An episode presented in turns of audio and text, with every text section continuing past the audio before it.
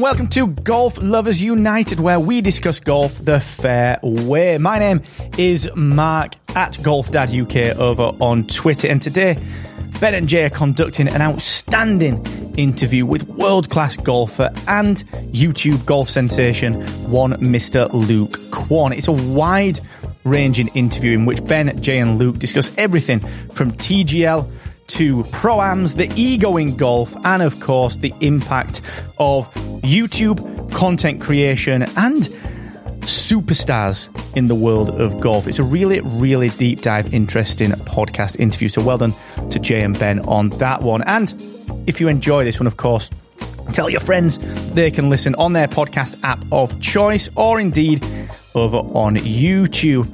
We did do a bonus episode earlier this week all about why a certain Jon Rahm really joined LIV Golf. So if you've not checked that out, please do. As I said, it's on YouTube.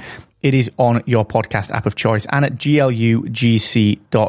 And stick around next week, the last episode of the year, where we're coming to you with a very special pro golf critic deep dive. You do not want to miss one. And it is a big, big, big episode. I'm excited to get that out. And like I said, that's dropping on the 22nd. Again, YouTube and in your podcast app of choice. Now, before we get to the interview, just a quick reminder about our GLU fan zone. If you want exclusive invites to our meetups, if you want shout outs in our show notes and in our YouTube descriptions, if you want shout outs on the show and your chance to ask our guests questions, you can, of course, do that at the GLU GC fan zone, which you can find at glugc.com slash support. And that continues to grow. So this week we welcome our brand new GLU brand ambassador.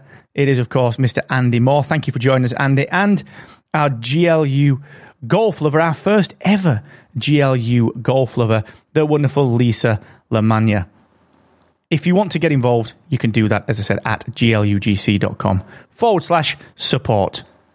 Enjoy this interview with the wonderful Luke Kwon. Hello, everybody. I'm Ben, Golf Lover UK, and I am joined today by my brother from another mother, Jay, Pro Golf Critic, who Jay and I have been having a lot of fun on Twitter and on Instagram the last few days because we've been publicizing this interview with Mr. Luke Kwon. So, Luke, welcome to the show. Thanks for having People me, guys. Very excited about this. Yeah, yeah, no, I'm, I'm excited. This is, uh, I don't know, a little early Thanksgiving Day podcast, but I don't mind it. It'll be fun.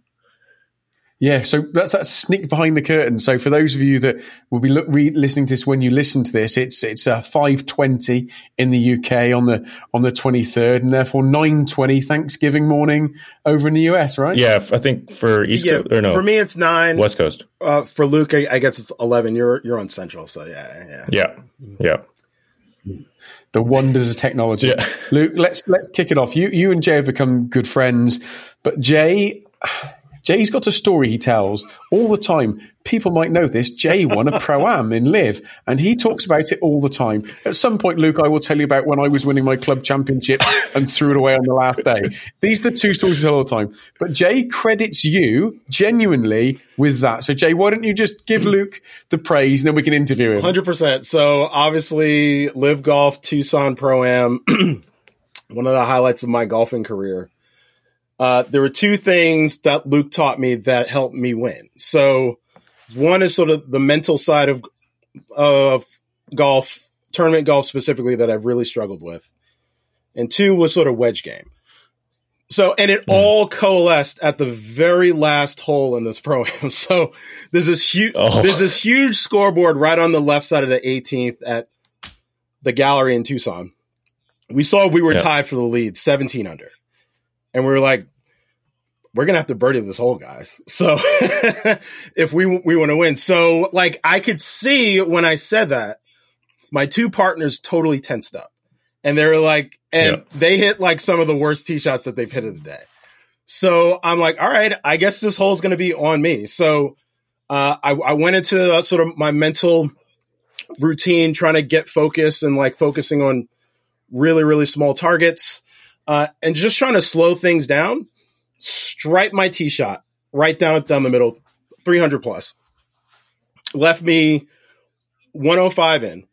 And this is where this is the sh- shot that I was like five, six years ago, before I met you, like I, I wouldn't have done this. So, Yeah. so I had 105 yards left. Um, usually, you know, it was a little downwind, and I'm like, know, I would try to crush a lob wedge and try to get it, get it close. And inevitably, when you swing Yeah. a wedge harder, harder to control, you're not going to hit it solid. Um, anything can happen. So I decided, right, right. you know what? I'm going to back it down a little bit. I'm going to hit my sand wedge, you know, 80%. I've got the right shot. Like, I've got this. So, and I hit it to Yeah. two feet, uh, tap in range. Oh. We made birdie on the last and we won by one shot. Stuffed it. Yeah.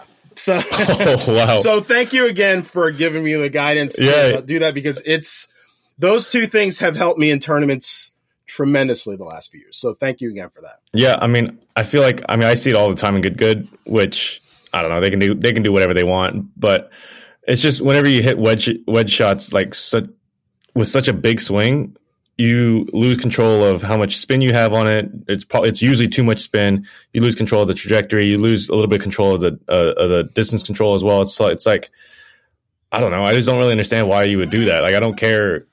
I don't care what club I'm hitting. I don't care what it says on the bottom of the It's club. an ego like, I just want to get the ball It's close. an ego thing. That's all. Yeah, it is. no, it's an ego thing. for sure. Yeah. Um, yeah.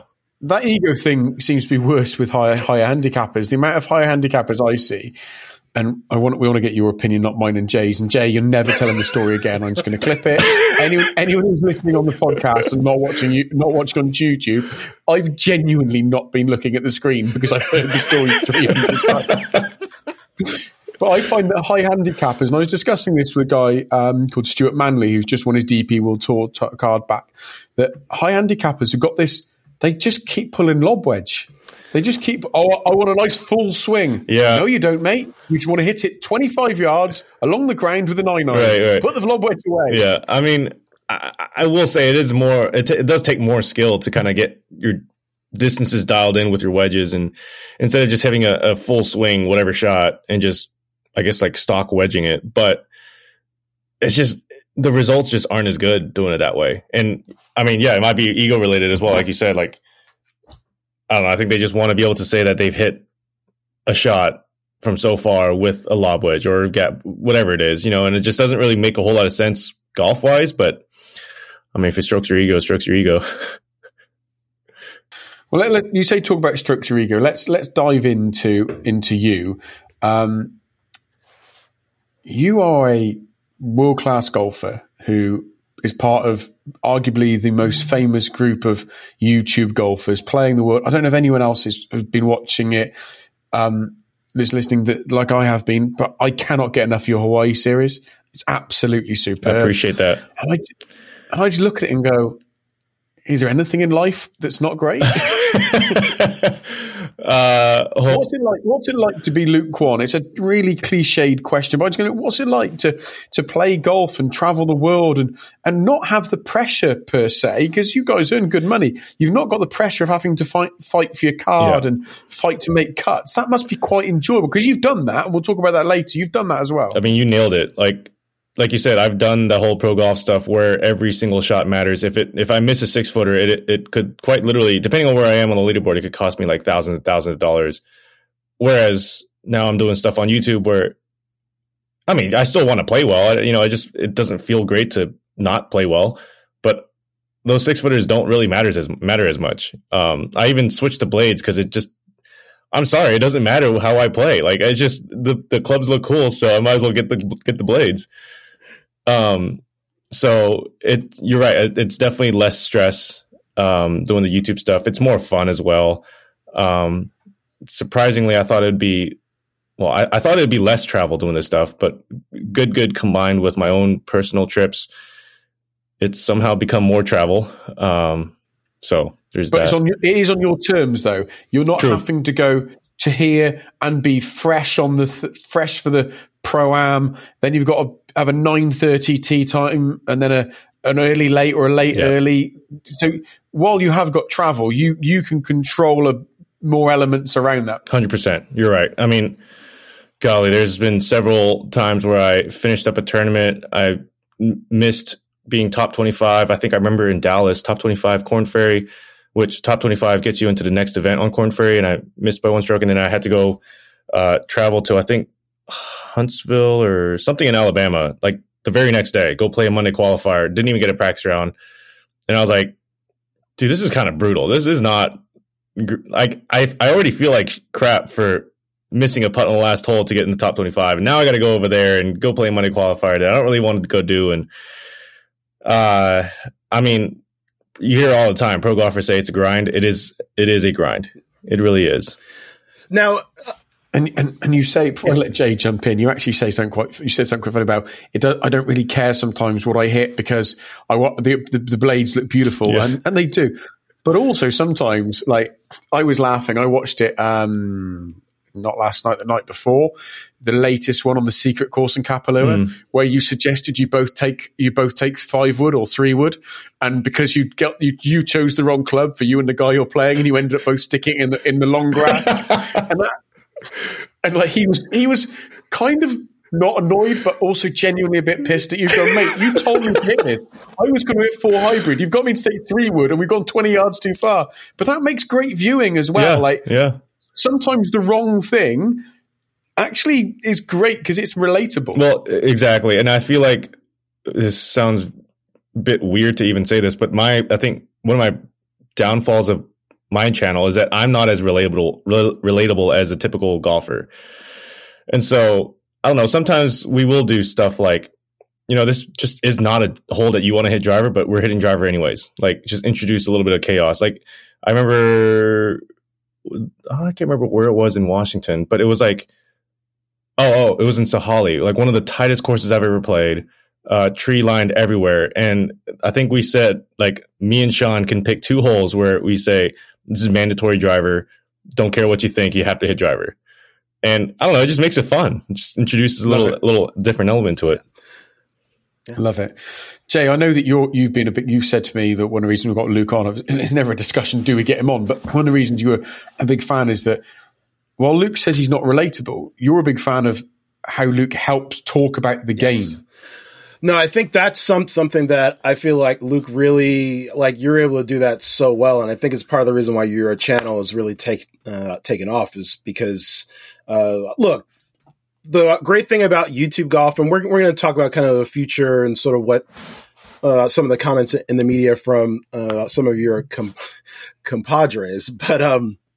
No, I I think that there is there there's so many levels to YouTube golf that like watching a regular professional golf on the PGA Tour or LIV or wherever, it's not quite as relatable. But it's like when you have these levels to YouTube, where you have you know a top level like like you or George Bryan, and then you have like a, a level may, maybe slightly below that, like like Garrett or uh, some others, and then you have like Right. folks that are more sort of amateurish, like you know Bob does sports, and uh, some would say Rick Shields is kind of amateurish half half the time too. But no, but uh, but but no, I, I think a lot of the the great thing about YouTube is there are so many levels, and I think there's certain people that are able to sort of connect those levels, and I think you're one of those people that really does that, which is why you add this like really important component uh, to uh, to good good, and I think that that's some, something that I think a lot of a lot of people have resonated with. Yeah, uh, I mean, shoot. Part of the reason why I made that that course that you you watched in the course management program is because when I like when I got into college, I didn't know. I mean, I, it sounds like I'm saying this facetiously, but like I genuinely didn't know how to play golf. Like I just knew how to swing a golf club, and um, my coach kind of was surprised that like I didn't know, you know, don't hit it over greens. You know, you stuff about flyer lies in the winter and the summer and and all this different stuff and um it almost was like I had to learn it from scratch like an idiot, just like dumb it down for myself.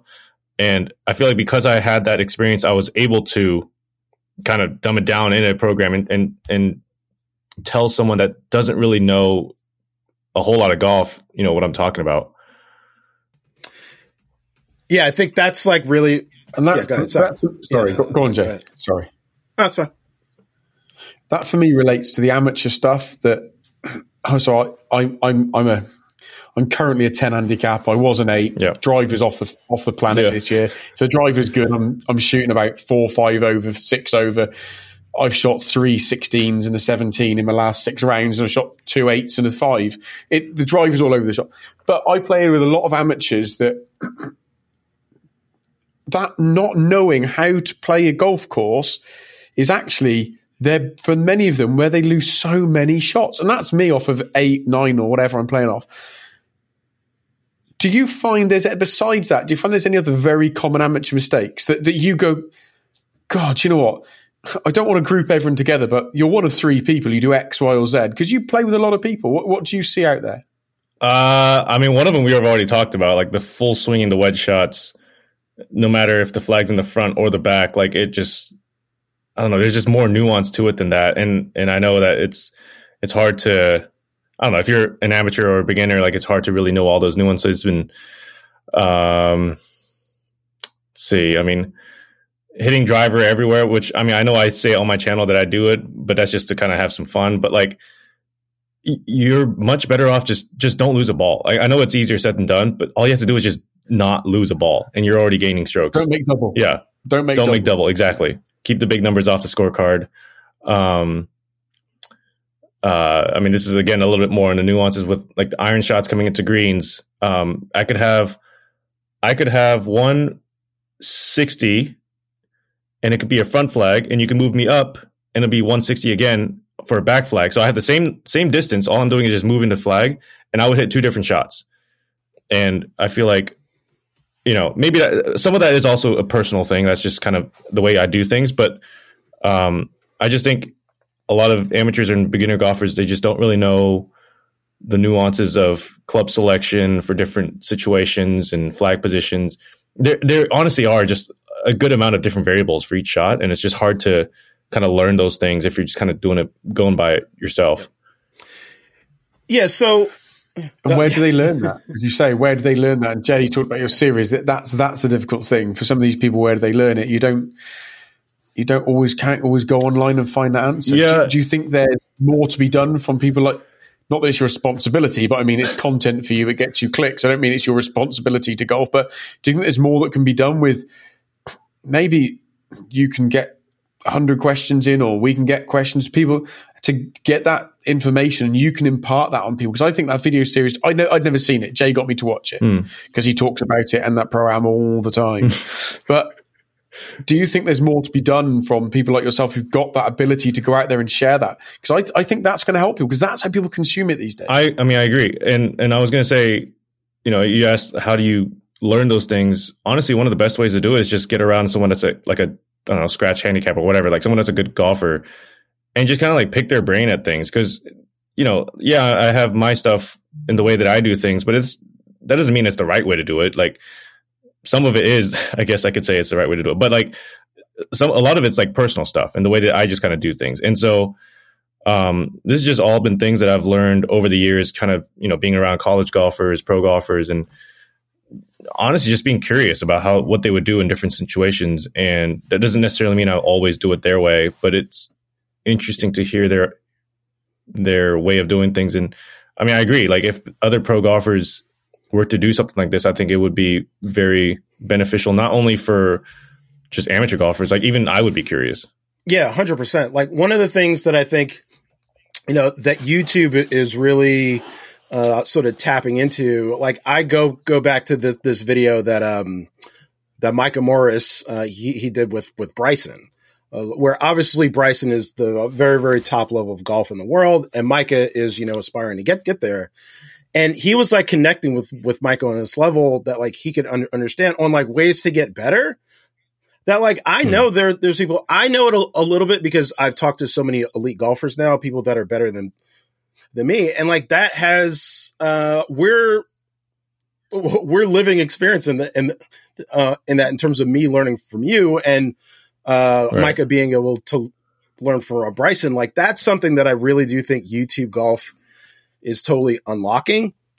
And I think that it's something sort of leads me into the next thing I uh, I want to kind of uh, talk about. So uh, Grant Horvat uh, was at LIV Miami. Obviously, he's done a lot of videos with uh, you know Bryson. He was following the Crushers and all that.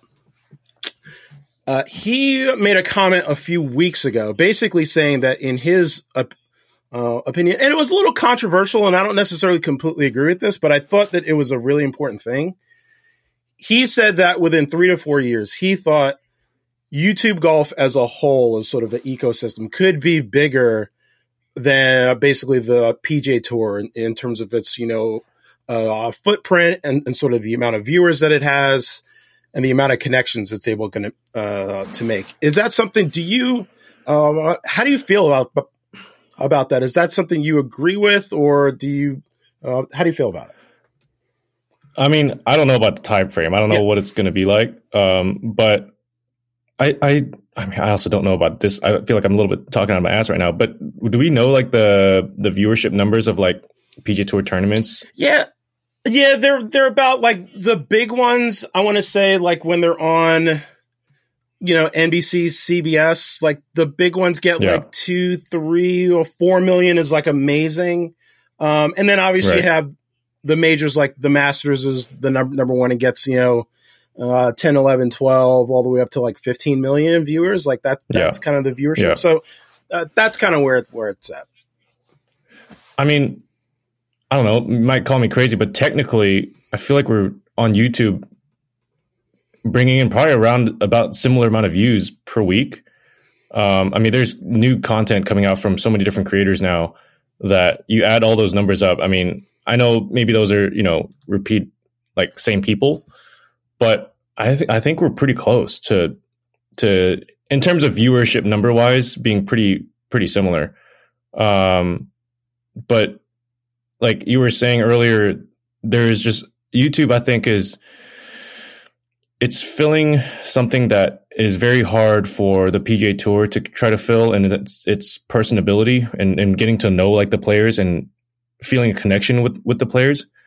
Um, because you do see much more of a uh, I don't really know what the word is, but like a normal side of the players. Like it, it kind of humanizes us versus like you're, you're, more accessible. I think the word is accessibility. Yeah, I think that you guys are way more accessible via YouTube and via Instagram and via whatever other mediums people use. I think that's the thing that yeah.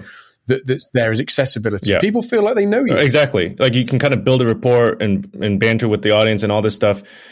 Whereas when you're on the PGA Tour, and understandably so, like you're just kind of focused on your tournament, your golf game, and you're it's like you're kind of just one fast uh, single whatever, just like one plane, um, and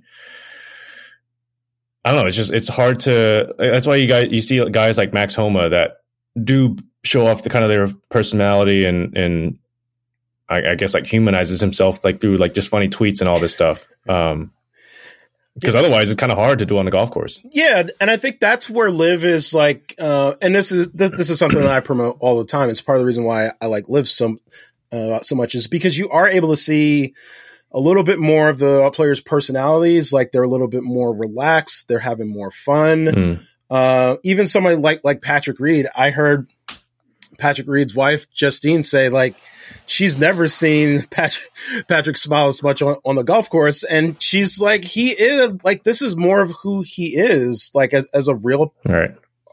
uh, a real person. I think that the PGA Tour product uh, is very polished. Except I don't think that you're really seeing a lot of the true personalities of a lot of these guys, and I do think that they're trying to uh, bring that out a little bit more with you know the PIP program to like you know try to help help people um, incentivize that a little bit more.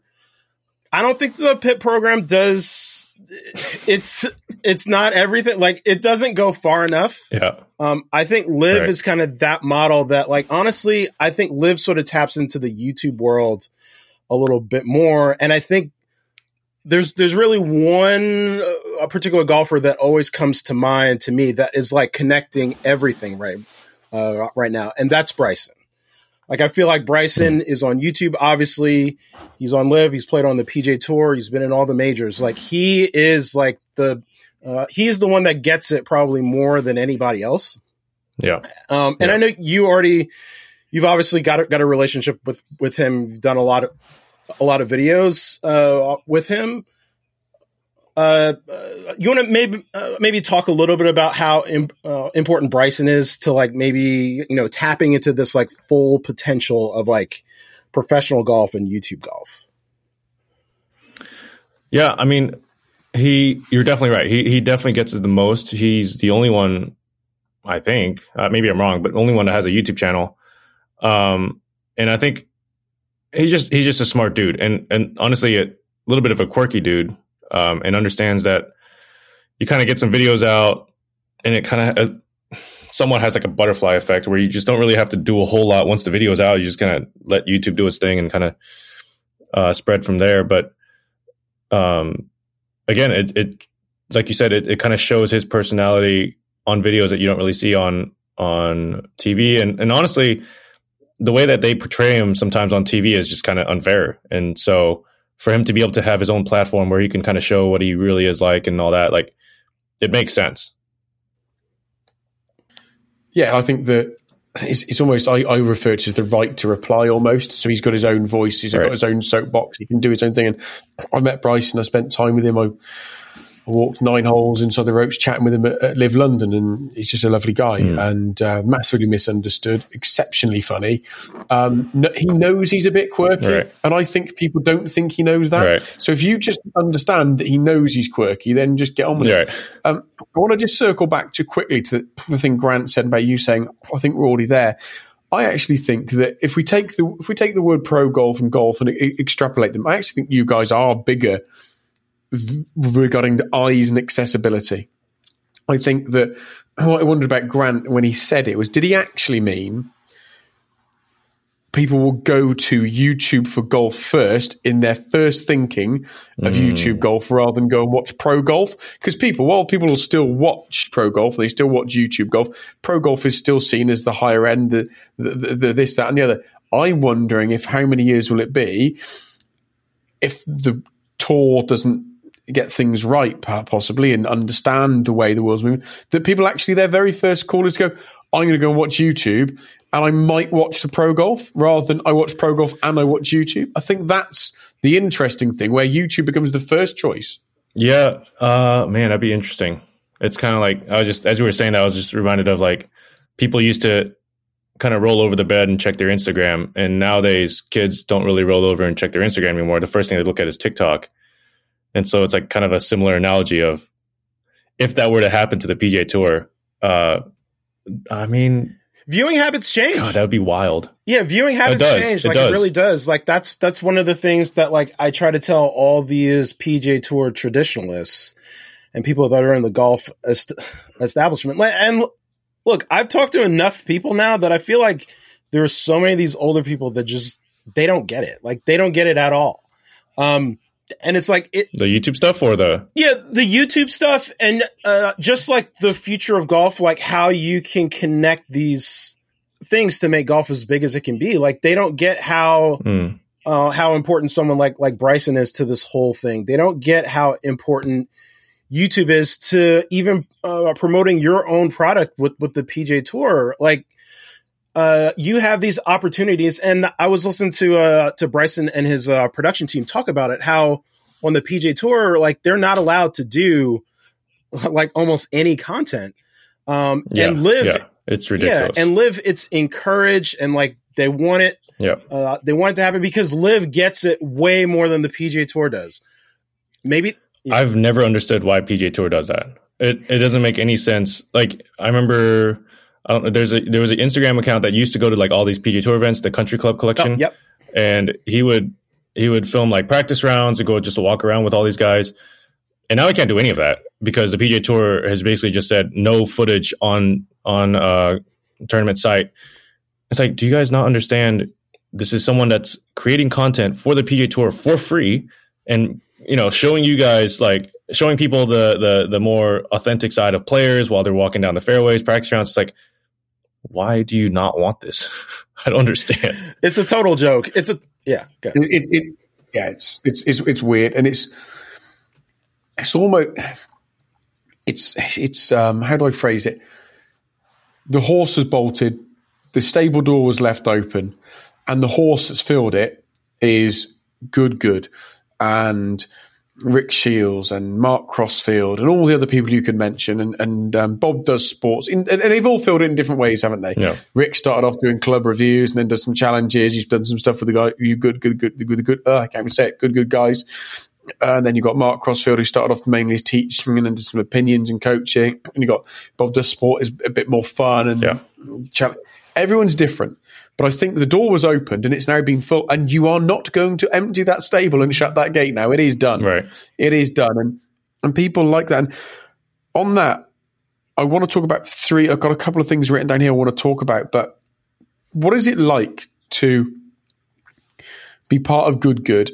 And an odd question is there's criticism out there. There's praise out there. Do you do you bother looking at it? Do you read it? Because obviously pro golfers get criticism and, and they're pretty honest. They say, I just don't look at it. But do you look at it? Because the difference in your product is your product's on YouTube and the comments are literally a scroll beneath. Yeah. Do you ever look at that stuff? Uh, no, I, I look at it. I look at it. Um, it's kind of a weird way of looking at it, but honestly, I mean, it's uh, it's like you're self-employed if you're doing YouTube. But to be honest, your your boss is your audience, and the people that are watching are your boss. And if they're not liking what you're doing, then you should probably maybe not change your whole self, but like you should maybe reconsider kind of the way you're doing things. Um, so I don't know. I, I look at it, but I also it's unhealthy to put too much weight into it because you can't you cannot win on YouTube comments. Like they'll it's it's funny because I uh when I first got into Good Good, I was kind of fresh still off of pro golf and even I mean I say I'm fresh off of pro golf, but I was struggling. I was not playing well. I missed a bunch of cuts on the Latin America tour, lost my status. Um lost my status and I was like, you know, I'm going to just focus on making videos. And so I go to I think um Branson, uh Paynes Valley and with Good Good and I was playing, I guess, pretty good in relation to the guys on Good Good. And all the comments were like, "This guy's too good. This guy's too good. Like he's just he's gonna wipe Yeah, everyone. I saw I saw those. Yeah. I saw those. Yeah. Like he's gonna he's gonna wipe everyone. He's just way too good."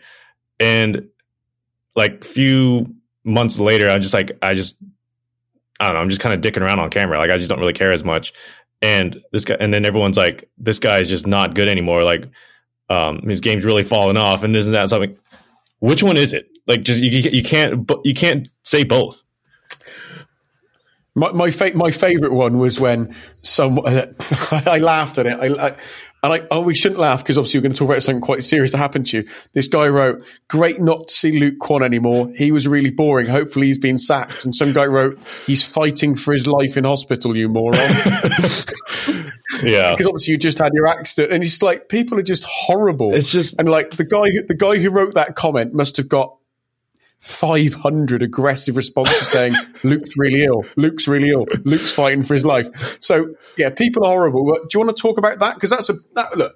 That was really serious, mate, wasn't it? It was a really serious accident. yeah. Uh, it was more serious than I thought it was, and I didn't really take it as serious the first was it, like six hours or whatever it was, and I don't know. Yeah, just during those six hours, like there was just blood kind of leaking into my. There's still a scar here, but blood like leaking. Tell tell everyone what happened because a lot of people will have not. You'll remember that our audience is sort of 30, 40 percent. We like watching pro golf and Right. on YouTube, so a lot of people won't have, won't know what happened. Fair. So tell them what happened. Uh, yeah, so I was just at like an old, um, not old. I was at a uh, college alumni event where we were kind of just like fundraising and uh, played golf at University of Oklahoma. Um, and we're just going across this bridge, and I've seen this bridge like multiple times. I mean, hundreds of times. I played obviously college golf there, and um, for some reason, I had my head out of the car, hit my head on this like steel bridge, and um, don't remember impact. I just remember asking my assistant coach at the time was driving the car, and I was like, Jimbo, what the heck was that? Uh, I just felt like like a golf ball hit me, or I don't I don't even know. It just did not feel good. Obviously, um, I don't remember anything. I, I remember playing. Sorry, I played like eight holes after that, and I don't remember a single shot that I hit.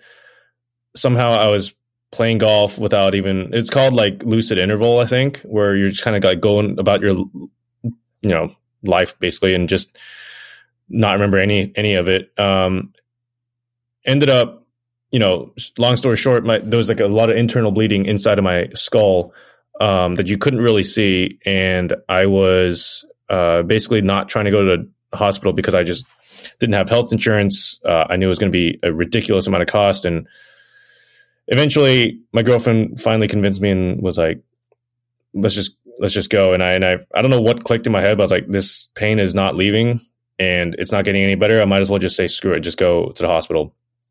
Um, again, long story short, but I eventually, uh, you know, was in the ER. Um, had a couple seizures while I was in a coma and all this and that. And uh, yeah, I mean, they had to basically cut open my my skull and drain out all the blood. And apparently, if I hadn't gone to the hospital, maybe like forty five minutes or close to an hour later, then I probably wouldn't have made it. Um, there's like all that blood is in your brain basically, and obviously there's no way of your brain going up because there's nothing up there. But if there's too much blood up there, it, the, your brain has no choice but to just go straight down your spine. And once that happens, you're pretty much done.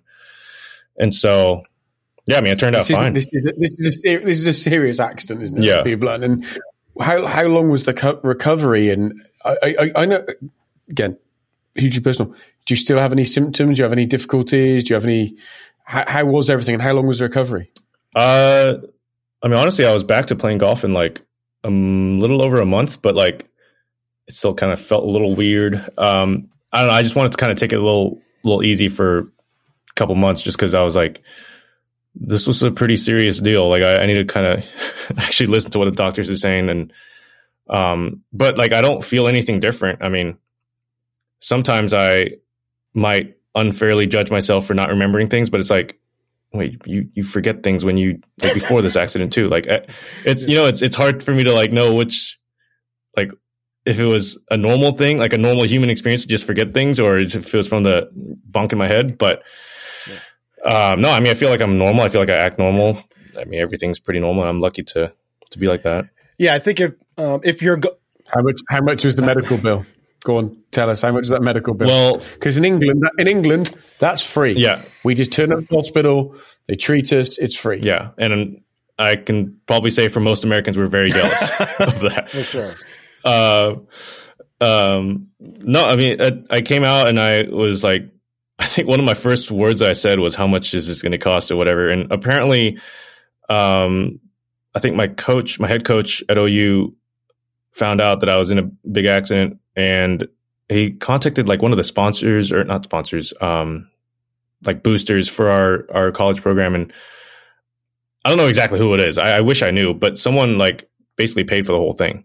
Wow. Wow. That's great. That's great to because you're, you're, yeah, you. It was a freak accident, and I hate to think of you in the hole for hundred grand trying to dig yourself out of that for ten years. Yeah. And yeah, it's generous person and and and a semi happy ending to a terrible incident. Yeah, I mean, I think the whole bill came out to uh, they like showed me the receipt or whatever. I think it was like two hundred thousand dollars, and I just had to pay like 20, 20 grand. I was like, whoa, what's where's the discrepancy here? Like, why is it Right. why is it only ten percent? That's incredible. No, that's um, and uh, Yeah. you know, your golf game is uh, always an indicator. And I, I can, uh, having followed you for as long as I have, I don't think there's any lingering, ling- lingering effects. I mean, That's you're. Uh, just as good, good now as you you were, uh, you know, before. obviously. good. But um, so uh, actually, on a uh, lighter note, you talked a, a little bit about Oklahoma um, OU. Uh, we obviously had Eugenio Chacarra on uh, from your one of your rivals, um, and Hmm. I was actually curious. Uh, what school do you guys hate more? Do you guys hate uh, OSU more, or do you hate Texas more? Uh, we talking about golf or football? All of it, all of it. Average it out. Oh. Average it out. Or you you can do both. Average you can it do out. do both. You want to do football, and then you can do golf. Well, if it's football, it's definitely Texas because just record win loss wise, yeah, exactly. Win loss wise, I mean, yeah, we are rivals against OSU, but it's like they're kind of little brothers to us. Like, just they just haven't won a whole Mhm. lot, so they might think it's a rivalry, but it's not really. but uh, yeah, Texas in terms of football, it's definitely Texas. Uh, golf wise, I think it's probably OSU. Yeah, because they've had such a behemoth. stronghold Yeah. yes, powerhouse for years and years and years. Um, I don't really keep up with college rankings anymore, but I don't think they're doing as well No, lately. they're, they're not. They're down. Look, there, there's a lot of controversy about the college rankings right right now, which is par for the course in the golf world. The rankings are just a total, Yeah. it's totally chaos. Um, yeah, but Right. they're they're struggling a, um, a little bit. I was ha- happy to see that uh, that Duke is ranked higher than OSU, which might be like the first time Oh, ever wow. that that's that's probably happened.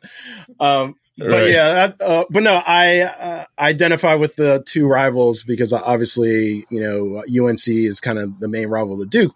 But for a lot of the years that I was in college and right after, UNC kind of struggled in basketball. They weren't that good, and Maryland was like our big rival. Um, and so Oh, yeah, really? oh my god, Maryland hates us. We've nearly gone a show without you mentioning Duke. How on earth you- Look, it's have you relevant. managed to Get Duke Look. You're gonna. Everybody knows. there are people. Everybody knows off. you're going to hear about Duke. You're going to hear about the pro am stuff. That's just the reality. That's just how it is. So, Yeah, if, if if you play like drinking bingo, we play. it. Do you, do you, do you have um, buzzword bingo in America? Do you play that some game? something. Uh, I'm sure. I'm sure some people do. Yeah. Yeah, so buzzword bingo. So if you you got to take you got to take a drink every time we say something. So every time every time um, Jay says Duke or I mention throwing away my club championships, you've got to take a drink.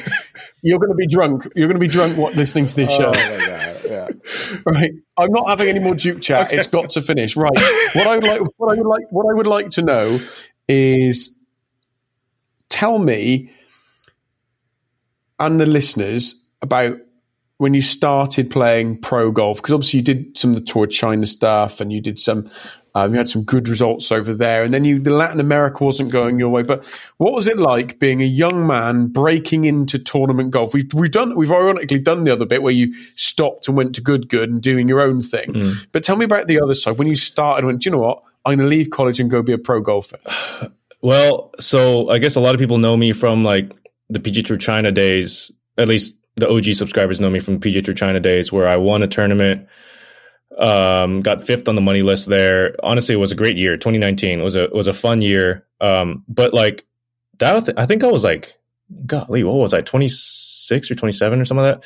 I like, I was, I guess maybe that's my, you could say that's my first year pro golf, but that wasn't really because I um, for the first, I think like three years or so after college, I was playing like mini tour stuff and just kind of sticking around in the US.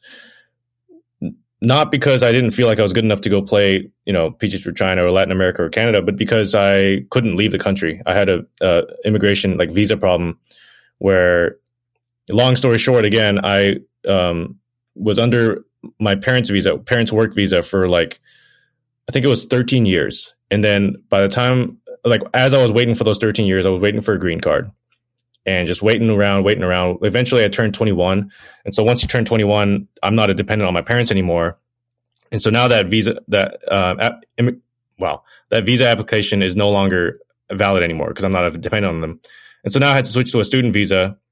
And, uh, from there on, it's just basically you're telling the government, I'm just here to study. And so once I was done with school, I had to leave. And at that point, I had been in the US for what is that 16 years um and i was like leave like what you tell me where to go i don't know where to go i've been here for 16 years now um yeah and so such a back, such a backward way of thinking. Yeah, yeah. Like, I'm not. I'm not getting. I'm not getting into politics about open borders and this, that, and the other. But you've got a young man who's been in the country for 16 years. And you're going to go go legally like, where legally yeah and so Yeah. Uh yeah and so i was just kind of doing some mini tour stuff. I had like a little bit of they call it like a grace not grace period it's like an opt where you kind of have some time to figure out what you're going to do. Um and eventually i was just like there's no options. I, I have no way of staying in the us i don't know what to do. Um i feel childish for even wanting to keep playing pro golf because what am i talking about? Playing pro golf i can't even stay in the country and you know being with my family and all that stuff and being a place that I've grown to be very familiar with. Eventually, I was like, you know what? I'm gonna take a bet on myself and leave the country and go play PGA Tour China. Go live in New Zealand because I have permanent residency in New Zealand. So I went to go back, uh, live in New Zealand, 2019, early 28, or sorry, late 2018, and uh, basically was saying. I think I'm good enough to play my way back in the U.S. and uh, went to go play PGA Tour China, and this is also when I started my YouTube channel. Is when I, I like doubled down. I was like, I think I can do this.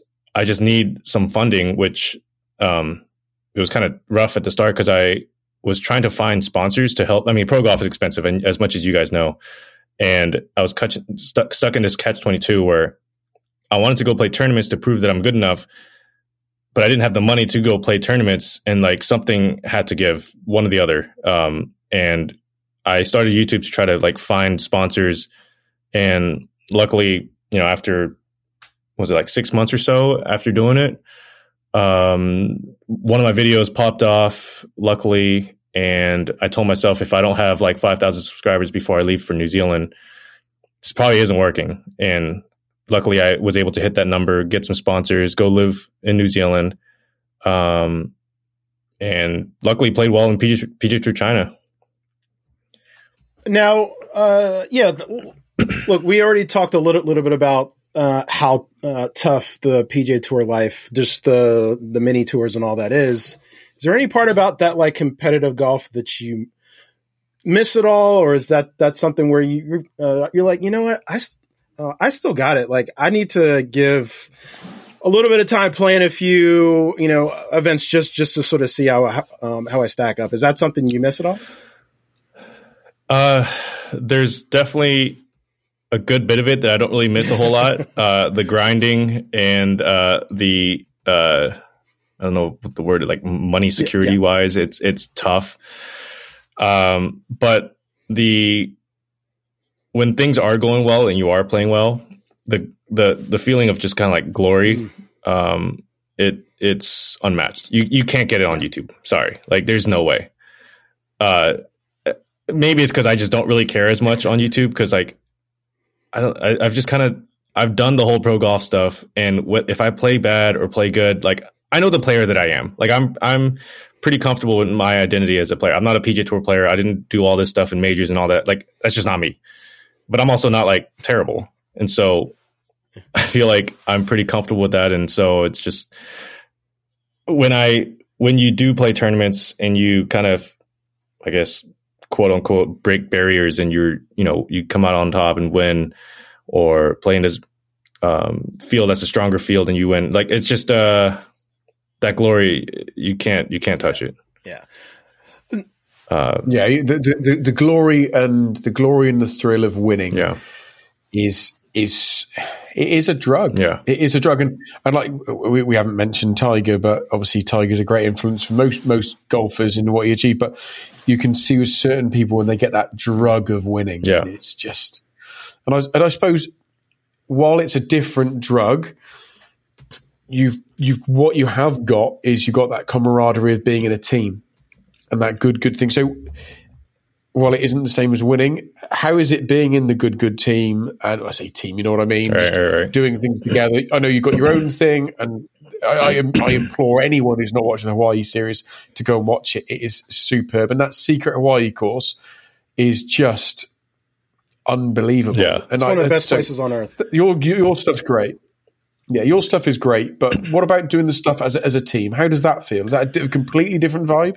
Uh, it's a different vibe. I'm just kind of like, I don't know. I like the team stuff more on Good Good because uh, whenever it's individual, I just kind of don't really care to win because it's like you can't win with the audience, and I don't know. I just I feel like the villain still. Like I've said it on on videos. I still do feel like the villain. Yeah. Like I just yeah. if I win, great, but I am honestly don't really mind if I don't win. so I'm just there, just just having fun. But pulling for your mates, playing in the team, that, that that's what you that's what you yeah. like if I'm with uh, Steve, for example, like I genuinely want to f- want to win more because now it's like I feel like it's a little bit more of an even playing ground. Um, and Steve doesn't really get to win a whole lot, so I, I try to you know get him some dubs. yeah, it is almost like this uh, team stuff has legs. Like I don't know, well we'll have to see what, yeah. what happens with yeah. yeah uh, LIV and uh, TGL. Uh, actually, that is one uh, one thing I wanted to sort of uh, touch on a little bit. Like you've obviously had uh, you know a fair amount of experience with you know simulator golf and stuff like that. And uh, TGL obviously was supposed to launch in a couple months. not happening for a variety of reasons. Hopefully, fingers crossed, it still launches in uh, 2025. I do think that, again, we kind of talk about entry points for people uh, to get into golf. I think TGL is another thing that could potentially be another entry point for um, a lot of people. How do you feel about TGL uh, as a? How, how do you? How, what is your sentiment on for you guys? What's y'all opinion on the TGL stuff? So I think the, the both of us like it. Do you mean Go ahead. go on. Okay. Yeah. I, w- I love golf. Yeah. My my name is Ben, but I'm Golf Love UK, and I get accused of being a LIV shill and a LIV this, Right. and it's sim- it's simply Luke, it's bollocks. Yeah. Very English swearing there, but it's. I love all golf, Right. so I want to see more golf. I want to see more team golf. I love team sports. I played semi-professional cricket. Hmm. So it's a team sport popular in the UK. You know what it is, but no Americans understand it. Yeah. But there we go. Only the most popular sport in the entire world with two and a half billion people playing it. Right. But there we are. America pretends it doesn't exist. But I want to see more sport. I want to see more golf. So I really want to see the TGL. Now, do I think the TGL will work as a viewer product? I don't. I will enjoy it because I like golf, but I don't think that we are ready to get golfers hitting into a screen, transferring over to the golfers that go to Top Golf because they're probably not watching much golf anyway, and I don't think they identify with those people doing it. Now, if you had, and this is why I've said, I said this, Jay, did I say episode two or three? I actually said if you had Good Good as one team in the TGL, and you had Bob Does Sports with a couple of guest hosts, guest players, and Rick Shields and Mark Crossfield and whoever else, Peter Finch making up an English team. I actually think that would transfer over more because they would bring with them their YouTube Yeah, audience. sure, for sure. Yeah, I think Tap. Uh, I'm not, I'm, not, I'm not saying that I'm advertising you should be doing that, but I think that would make No, it more I relatable. think that that's a Well, good point. but if I get you a I game, think that's a really fee. good point. Yeah, no, combining right. teams, like combining this, like just like we just saw in the Netflix club, like you're combining pro golfers with like you know the YouTube space. Like I think that's something that could be good. True. That's a that's a good point. Um, I don't know. I feel like PGA Tour is doing it. I don't know if PGA Tour is even involved in this, but they're trying to do the TGL thing as a response to LIV, and I don't see how that's any bit of a good response to LIV at all. I, I don't. I don't see like. I understand simulators are getting good. I get it, and TrackMan, you know, they can measure some incredible stuff, foresight, and all that. I feel like I don't know, maybe more instead of radar technology, it should be more ball measuring camera mm. technology. But anyways, like it, it- it's just not the same. Hitting a ball into the simulator, there's not the same variables. There's not like I can, I I could quite literally like purposely try to slice the shit out of a, drive or whatever, and it's just not going to show as much on a on a simulator. Like I don't know, it's just not the same. And um, you get to putting even, and I think what do they say like two putt automatic two putts Yeah. or something for TGL. Well, I mean, the putting is terrible. they're gonna have like a whole like short game setup apparently from like inside thirty yards. It's Okay. gonna be like this. Uh, they're. I mean, it sounds really interesting. Like they're gonna have like real grass there, and they'll they'll be able to sort of manipulate the slopes, and there's, they're gonna have like a bunker. They're gonna have like all all sorts, sorts Yeah. of interesting stuff. So I mean, They, they got no permits. They can do what they want. right. whole other sto- whole other can of worms there. But yeah, that's a good point. I, I just I do not see the TGL thing at all. And then like them trying to do the uh the team thing and like what was it? Collin Morikawa said that he's more excited about this than the Ryder Cup. It's like Yeah, who it was is terrific. Yeah, It was what are you guys saying? Yeah. When he said that out loud, and, and like, again, this is where I get accused of being a LIV short. I'm not. I just like things to be fair. Taylor Gooch said, Oh my God, I, I, I can only imagine this feels what it's like playing in the Ryder Cup. And DJ just laughed at him and took the nick out of him. And then, and then all the media piled in on him. yeah. But none of the media piled in on Collin Morikawa. Right. It's just That's a good point. I don't want I don't want people to pile in on him. I like Colin, but let, us just be honest. It's a ridiculous thing to say Yeah. out. He said that out loud. Yeah. No, I, I that's a great point. I didn't even notice that. Um I I don't know. I mean, and you bring up Top Golf and you're if you're trying to make golf more accessible, I understand simulators are more accessible than a golf course, but there's already there's Top Golf already. Like Yeah. Top Golf has brought in so many more people that have nothing to do with golf and they get to go swing a golf club for the first time. Like do that instead of a simulator. That's fair. That's a good point. Yeah, I, I look. We, we've taken up a lot of your time, and we're going to take up a little bit more if that's No, okay. that's all good. I've said this a few times. I said it with Bob Ball the other day, didn't I, Jay? And, and I say that as if Jay knows what's going to come out of my mouth. But I believe if you want the future to go, of golf to be driving into driving into connectivity between generations who do play on screen, don't play on screen. Like by screen, I mean simulators and whatever else it might be in Top Golf. I think the logical next step will probably come from LIV, or look, you guys might be playing this. Could come from Good Good, and like you guys could go and buy a nine-hole golf course in the middle of Oklahoma, or are you in? Are you in Dallas now? Yeah, yeah, we're is that all in Dallas. Yeah. Okay, so you can buy a you can buy a nine hole golf course on the outskirts of Fort Worth. I'm a Cowboys fan, so I, I, I identify strongly with the area. and um, I'm, I was born in '82, and I'm English. There was only one team I was going to support. And it led- yeah, like they were the only team playing good That's good American fair. football Yeah. in the, in the mid '90s. So buy a nine hole golf course with a small range on it, maybe a short game practice facility, turn it into the good good hub, and young people play there. You've got a bit of, you've got a range, you've got a nine hole course. I see that being the way that golf kicks on to the next generation, which is where you have John and Jack, who are 18 and 21. They didn't go to college. They see golf as a little bit uh, elu- exclusive. They're worried about accessibility. But what they actually been doing, they love going to the range, but actually, there's a nine hole golf course attached to it. So that's how they get their first try. Yep. And I think that's going to be if golf wants to develop, if the PGA Tour wants to do it, or LIV wants to do it, or whoever wants to do it, go and buy 150 nine hole golf courses and ranges and do that. Because that's how you'll create the next generation of golfers. They don't have to, but if they do care about growing the game, what a great, great way to do it. I agree. I agree 100%. Uh, I don't know if I can agree with PGA Tour wanting to grow the game because they've done a lot of things that I don't think is growing the game. So I feel like they're just kind of saying things. Yes. But Oh. I, I, I do think Good Good is uh, Good Good was thinking about maybe he's still thinking about um, buying a driving range, making a little nine hole nine hole course. So it is in the works, I think. What, what, look, great minds think alike. Yeah. Look, J- Jay, James got a question because now we, we don't we asked this to to all of our pro golfers about about the major. So Jay, do you want to ask your majors question, and I'll do our three quick fires yeah, I'm going to put you on the spot. I, sh- I should have uh, told you I was going to ask you uh, before this. No, no, it's all good.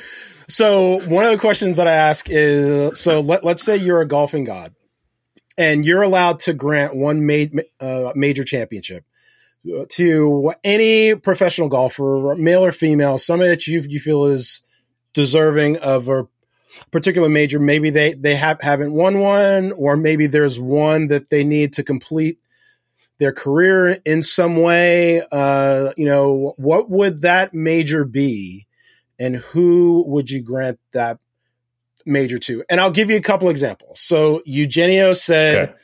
uh, Phil Mickelson, the U.S. Open, because it's the one major that he doesn't have. It would give him the Grand Slam. Mm. Other people that I've talked to, not me personally, but Rory winning the Masters. Uh, we've had a couple people say Lee Westwood because he hasn't won a major. Uh, and he's he's he's obviously a world class player, number one in the world, one of the great players of Right. all time. Just couldn't quite break through. Um, is there Right. one player that sort of stands out to you, or it could be a current player, it could be a past player? Uh, who would it be, and sort of what would the major be? I don't have a great answer for this. I just know I feel like I've seen Paul Casey come up second at maybe this, maybe it wasn't even majors. I don't even know, but it was just like second so many times. And uh, I don't really have a major in specific, but I I I like the Masters the most, Yeah. so I'll just say Paul Casey gets the Masters. I love that.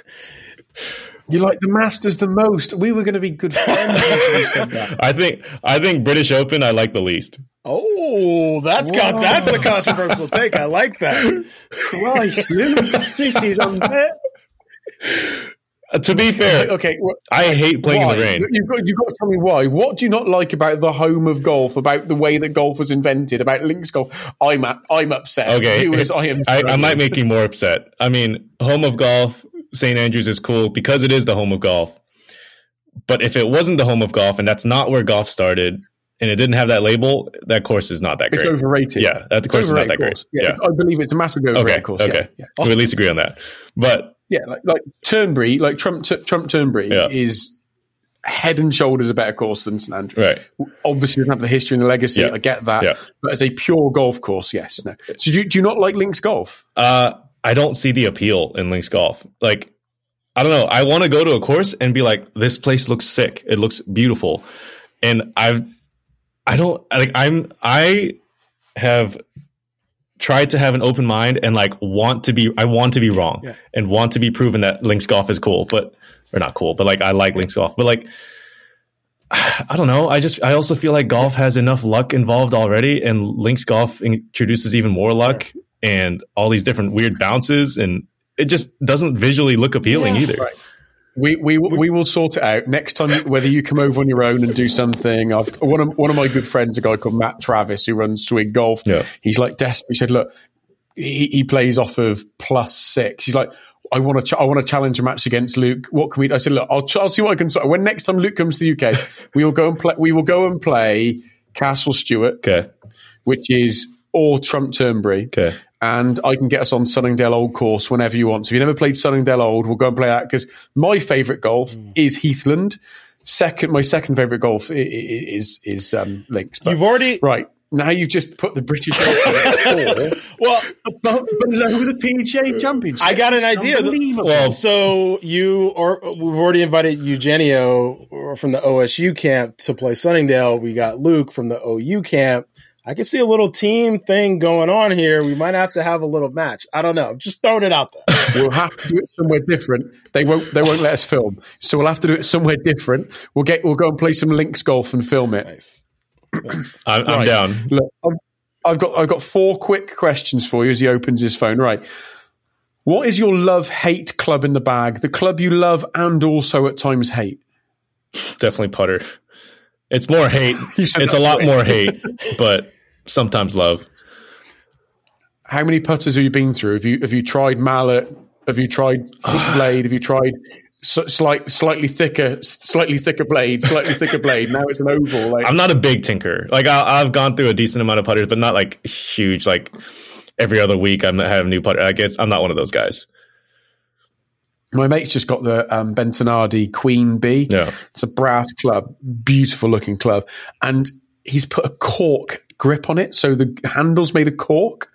Now, I don't care how you putt; he looks so cool. Really? Yeah, Cork I'll, I'll, grip. s- I'll, I'll send you a photo. Yeah, so it's a it's a it's a manufacturer. I don't know what they're called, and they make cork grips. Uh-huh.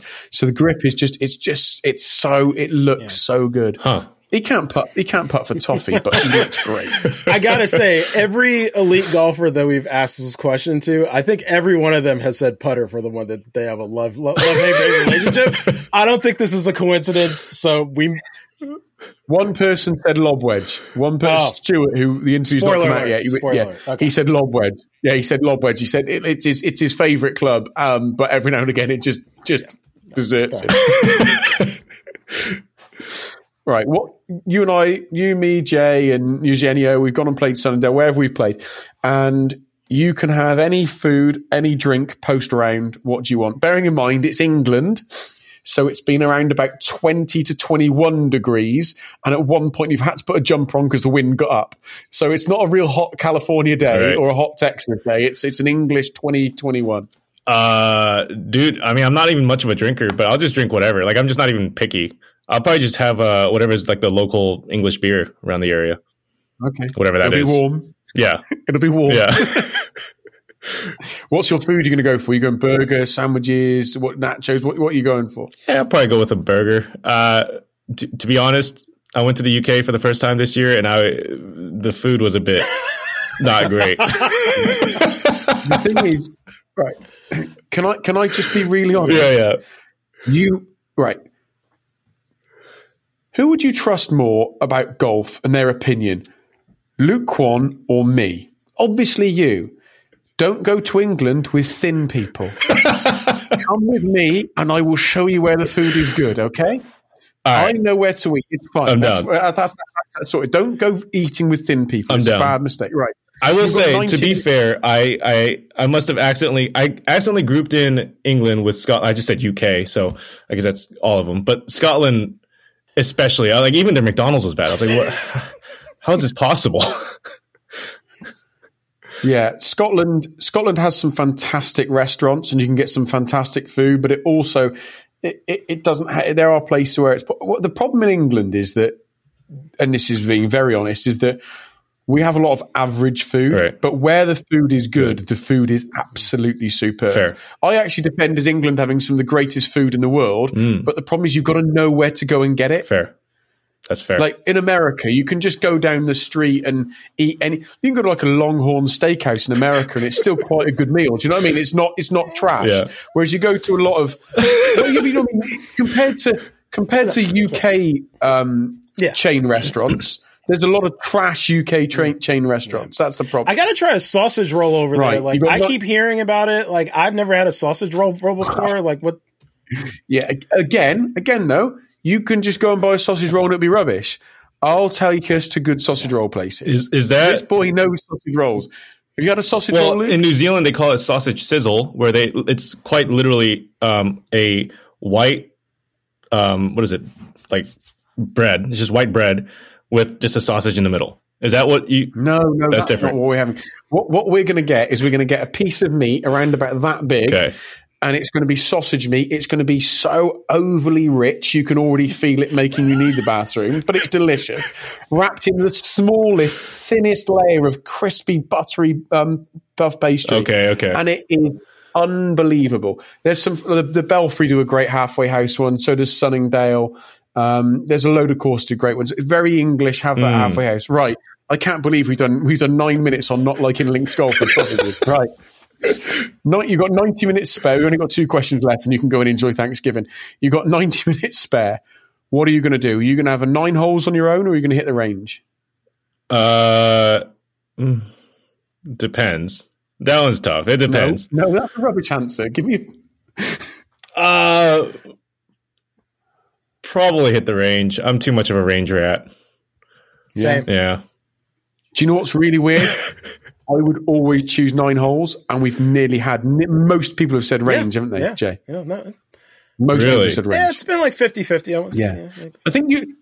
Eugenio's the only one that said straight away, definitely not the range. Like me, like I'll just go plain hole. No, Yeah. no. Some people said, oh, a bit of both, Yeah. but it's nearly always bit of both or range. Right. Me and I love the range. who've I love wanna the play range. I love simulator golf because look, I'm just way better on the range and in simulator golf. That's part of the reason why I like them both. So Yeah. that's how it is. Now, your, the last question, and I know the answer's not going to be a links course. What are your favourite two courses you've ever played? We often say on tour or not on tour, but I'm going to say favourite course you've played with the good good or your production, and your favourite course where you've, there's been no cameras, you've just been playing. So two courses, one where you've been filming and one without the cameras. Oh, this is tough because I can't even tell you what's my favorite. Like, it's just once you get to the top five favorites, it's like you're picking at needles at what's better and what's, you know, Okay, list list a couple then. You can list a couple. Um, we've got we've got Jack's Point is up there in New Zealand. Uh, incredible views, actually solid course design, challenging. Um, Arcadia Bluffs in Michigan, another solid one. That one looks linksy, I think.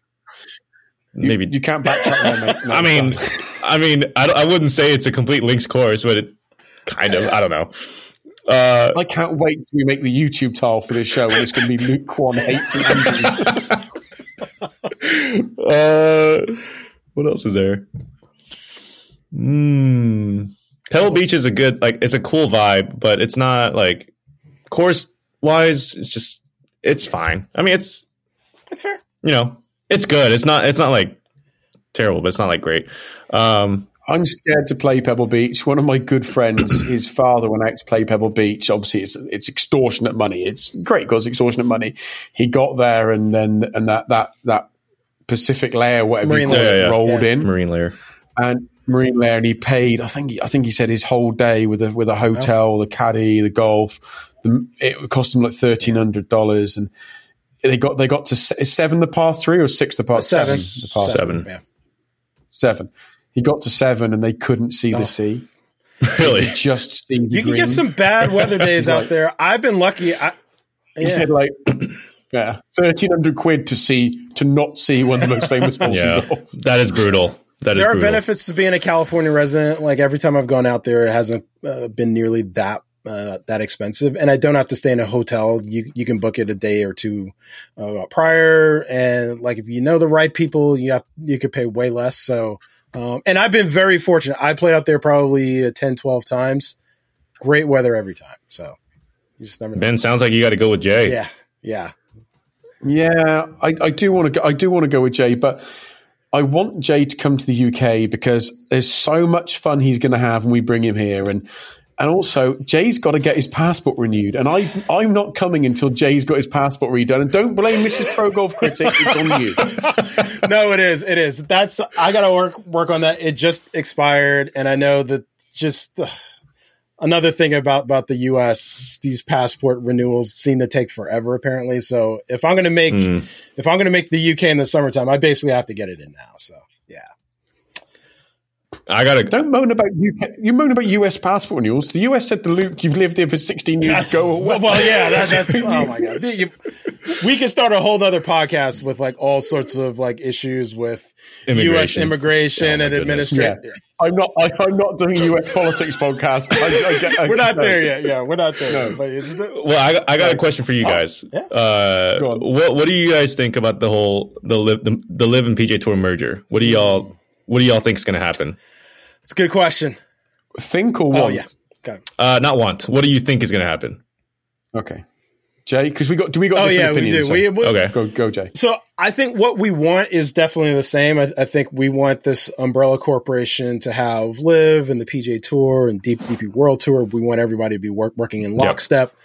We want to have this sort of global series of um, events that has all the top players uh, from every tour um, in a series of 12 to 16, 18 events, uh, including majors. I think that's the path forward the more I think about it, I still think that that's the most likely outcome just because I feel like when you have all this money being invested into the game from the PIF of Saudi Arabia and then you have all this private equity here in the US, the only way that we're really going to get a return on all this is like we've got to do some, something different like we just do. So we have to invest in this sort of global series of events because it's something that's never happened before where you're guaranteed to get basically Right. all the players, not only for the four majors, but for an additional 10 to 12 events that includes LIV events, Hmm. traditional sort of legacy PGA tour, a couple of European tour stops. Like you could get Scotland in there, you get Spain, you get, uh, you know, a couple in the Middle East, you get a couple in Asia. Like I think that's the path forward. I'm hoping that is what happens. Every day, my opinion changes a, a little bit, but um, you know, just just kind of knowing who's behind, um, who's behind this, and a lot of people have told me that like pe- uh, people very high up um, in LIV and and um, in Saudi Arabia have read some of my, my stuff, and they're like, oh yeah, that's like that's the path forward. So now I got to go Mhm. go with that. So I'm sticking to it. So, I'm going to die on that hill. so you think it will? Yes, You think they will? I think so. I, I think it's Okay. the only way it's going to actually go through is that um, it isn't only going to be PIF investing in the PGA Tour. I think they've got this bidding process out with these other folks like Fenway Group. It's going to be Fenway Group. It's going to be PIF. They're going to inject the uh, PGA Tour with all this money. LIV is going to go on. PGA Tour is going to go on. European Tour is going to go on, and there's going to be more crossover. Interesting. Okay. I I don't think I, I would like to see. We're about eighty percent what agreeing on what we want to see. I like like it to be slightly different.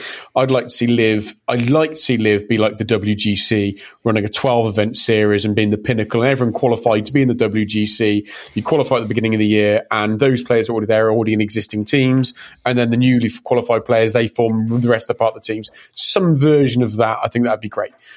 Um, but much what Jay said with the global tour and LIV being all around the world doing it.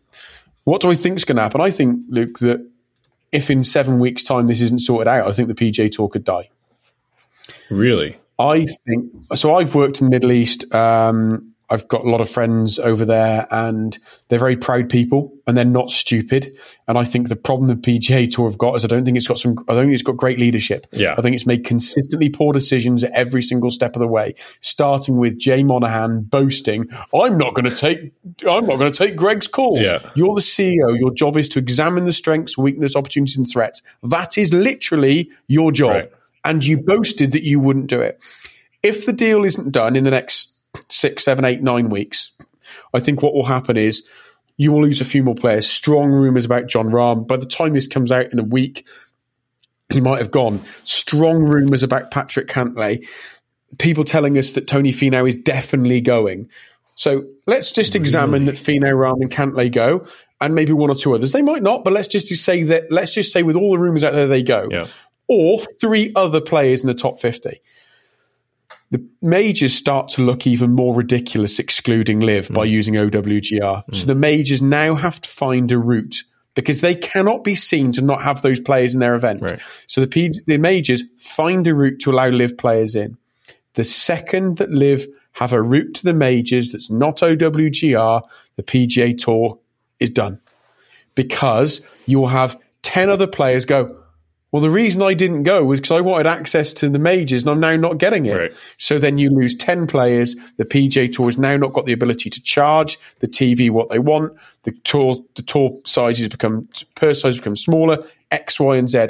And if you want to see how that's going to work, look at the DP World Tour this year, last year, and next year. The DP World Tour has hemorrhaged players, hemorrhaged quality, hemorrhaged viewers. Their TV contracts are up for renewal very shortly. They are not going to get the same money. I'm not being horrible, but do you, Luke, want to tune in to the 13th best player in the Czech Republic when you used to watch Westwood, Poulter, Kaymer, um, the guys that are going this year in Meronk, Straka, who went the other year, um, Minwoo, uh, not, uh, Minwoo Lee, all of these players that have disappeared, or do you want to watch Sweden's ninth best golfer? Um, of course, that ninth best golfer is going to beat me by 40 shots. Not stupid, Right. but I'm talking as a product. Yeah, no, 100%. that's what I worry will happen.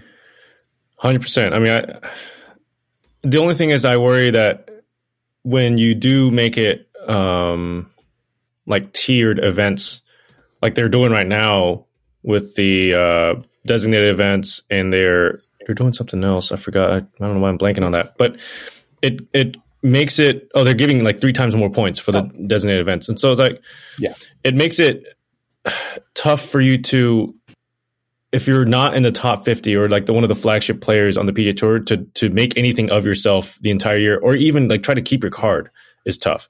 I mean, Asian Tour, I know that it's basically the same thing. Like if you're a rick- rookie, your first year on the Asian Tour, if you don't win, you're probably losing your card. Wow. Which it's a little bit too much on the side of like job security for the guys that are at the top.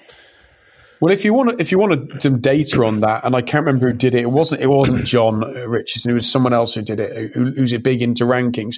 So they're having seventy people in these designated no cut events. Mm. You can, if you, because of the ex- extra points they're getting, Luke. If you finish between fifty-five and sixty-five in those, I think it's ten designated events.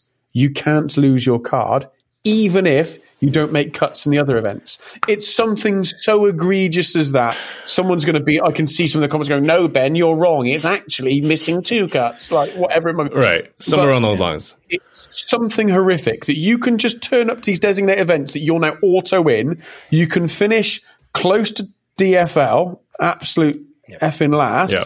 And keep your card even if you don't perform in the other events because of the ex- extra Yeah, points they'll- you're getting. I, I I mean, it just it's silly. It, and it's it's very short sighted of the PGA Tour to look at things like that because look, I understand. If I was the PGA Tour, I would want to look out for my guys at like the flagship players too because those are the guys that kind of bring in the most eyeballs and they're kind of your I don't know biggest assets on the PGA Tour. I get it, but do you not want to like invest in the future generations and the better players coming up and also I mean competition breeds a better product does it not so why would you try to do the opposite and discourage competition Yeah, that's where like where it's a very slip uh, slippery slope, and I do feel like look, we're also dealing with with reality here. Like we have been moving towards, and Phil's been talk talking about this for like 10, 15 years. Like there's a there's sort of a tier one of the PGA Tour that basically is like the top 25 to 30 players.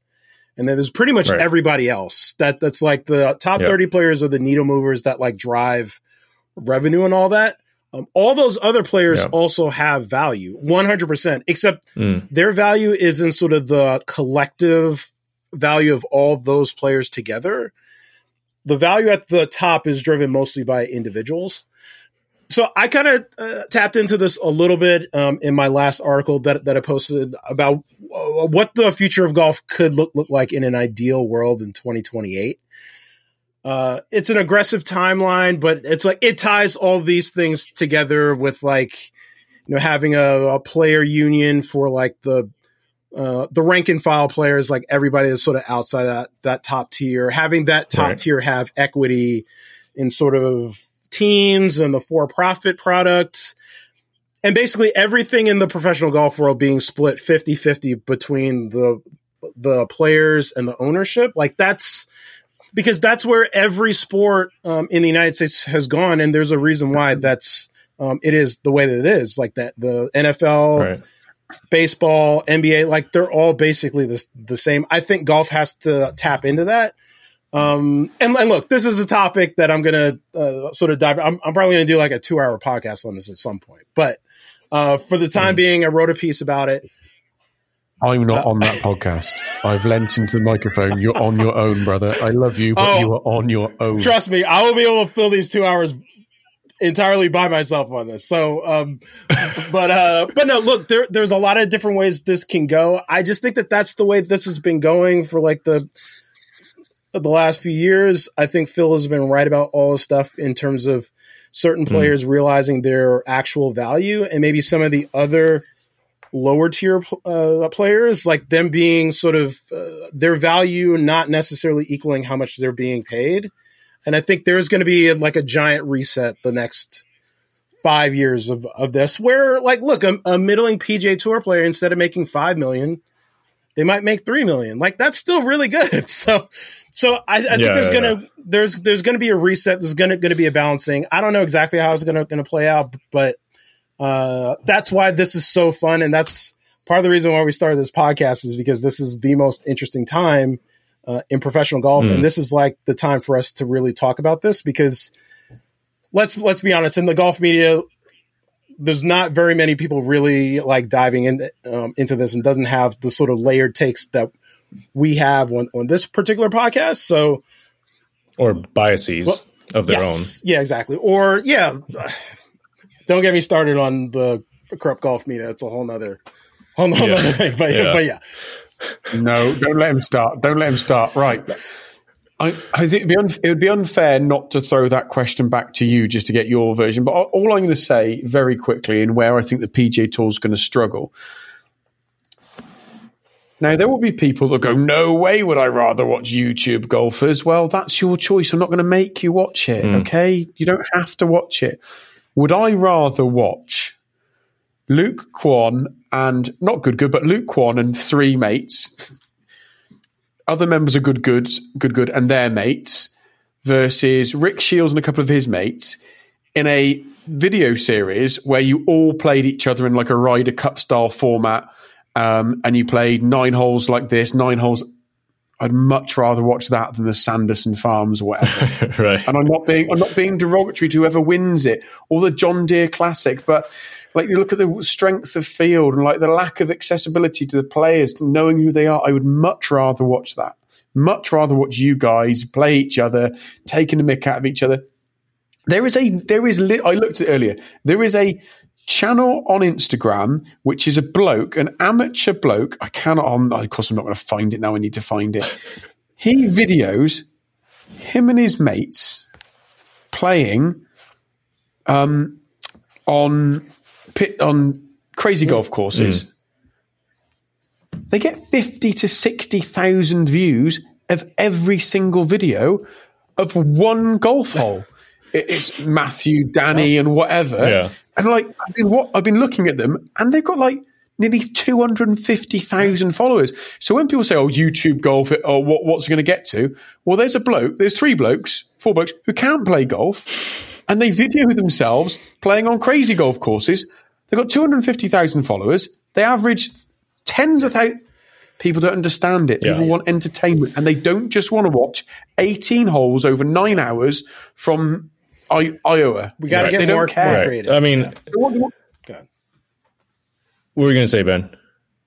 like what what do you think of that like again like it's not i'm not trying to smash the tour or LIV or anything but when people are you say back Ukraine, like people are making product out of that surely this is why the tour is going to struggle because they're going to come up against people who just don't want to watch the other stuff Right. Uh, I think an easy way to kind of, if someone says, you know, what is YouTube going to be? YouTube's YouTube golf is YouTube golf. It's not the PGA Tour, whatever.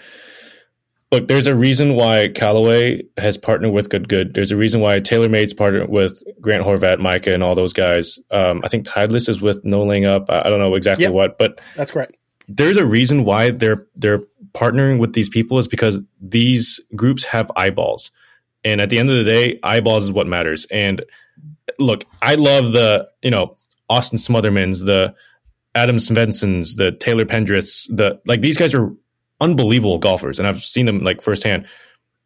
But and this is by no means a diss against them, but like they don't have the eyeballs on them.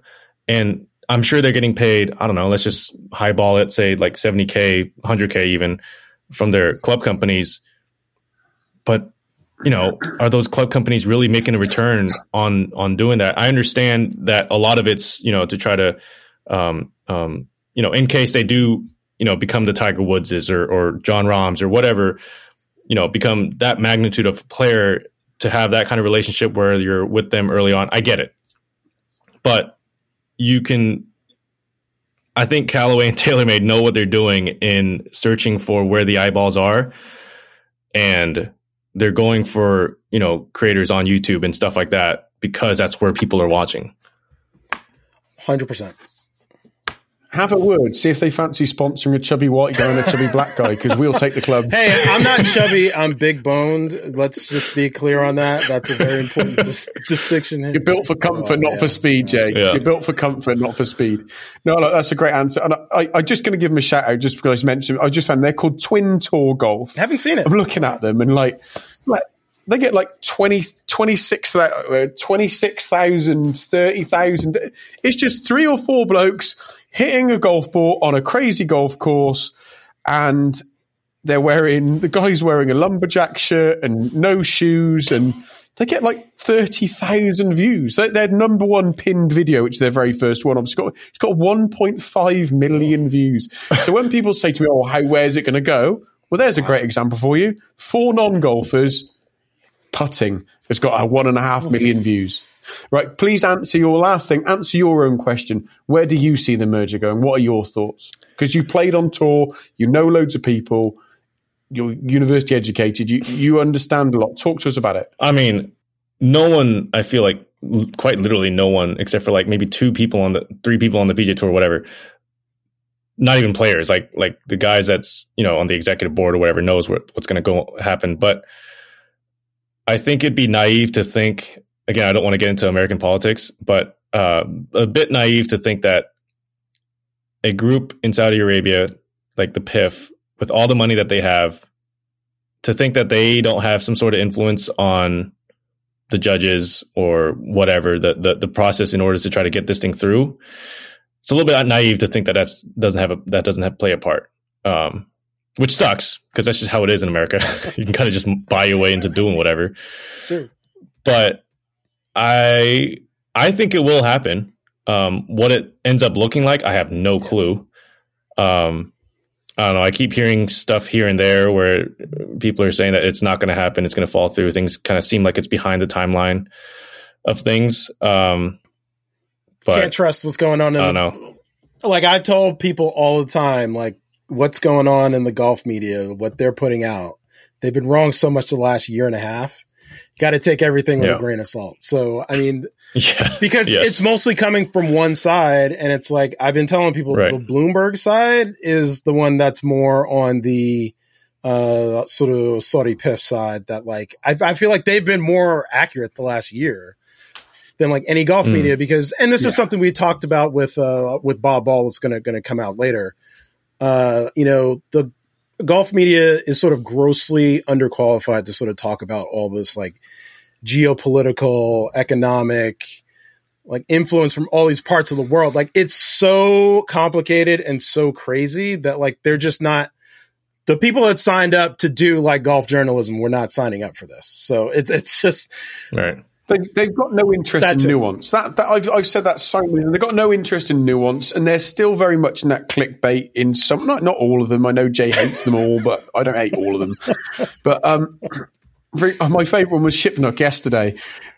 Phil's Phil's going around saying that this Jon Rahm deal is completely done. Yeah. And Phil's like, I've never said that. You're lying and making stuff up again. You're subhuman, or whatever Phil said about him.